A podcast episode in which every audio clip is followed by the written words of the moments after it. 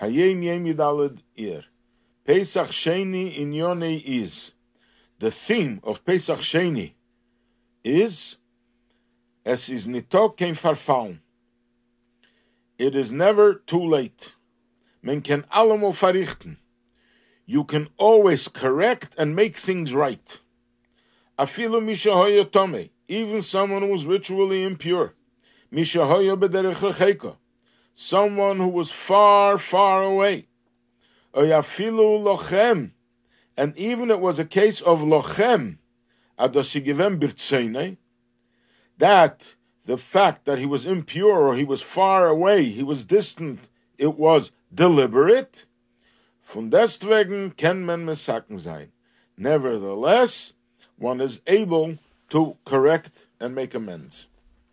So, this comes from a Sikha of the Frierdiker Rebbe, where he says, there are three shenis. By Chassidim, there was a maxim that said, there is the Nefesh Hasheni, the second soul, there is the Cheder Sheni, the second room, Upesach Sheni, and the second Pesach. Now, the Nefesh Hasheni, the second soul, is what Alter Rebbe revealed in Tanya about the godly soul that every person has, in addition to the Nefesh Abhamis, the animal soul. Then there is the Cheder Sheni. The Cheder Sheni is something that was also called by Chassidim Chabadnitze, this was a second room in the shul, in every Chassidish shul. The Mittler Rebbe instituted that you must have a second room. And he even decreed that Chassidim are not allowed to enter a shul without a Cheder Sheni to daven there.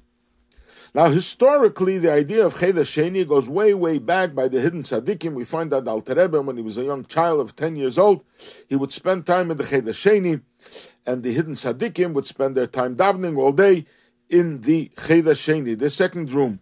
In other words, away from the crowd. So this Cheder Sheni was used by Chassidim to sit there and daven with intensity, to meditate. But um, the time of the Mittler Rebbe, when Chassidim and Misnagdim were having a hard time with each other, and Chassidim would come into a Misnagdish shul, they would create tension.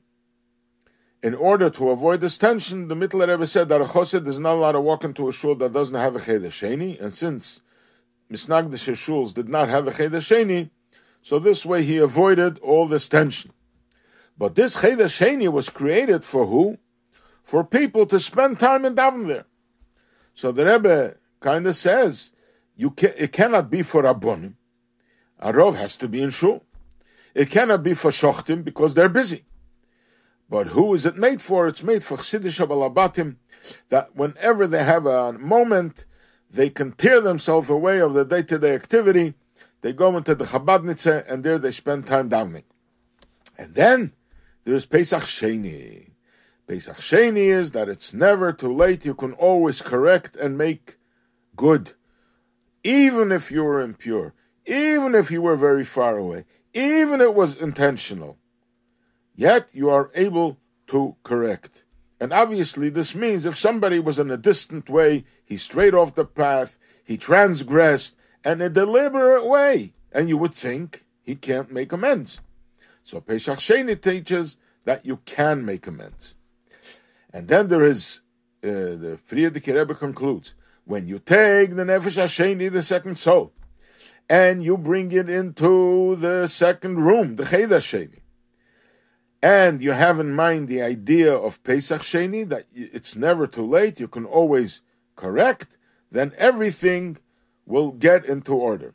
What's important to remember is the Pasuk says that the Yidden were complaining they were impure not because of their fault, but they were impure.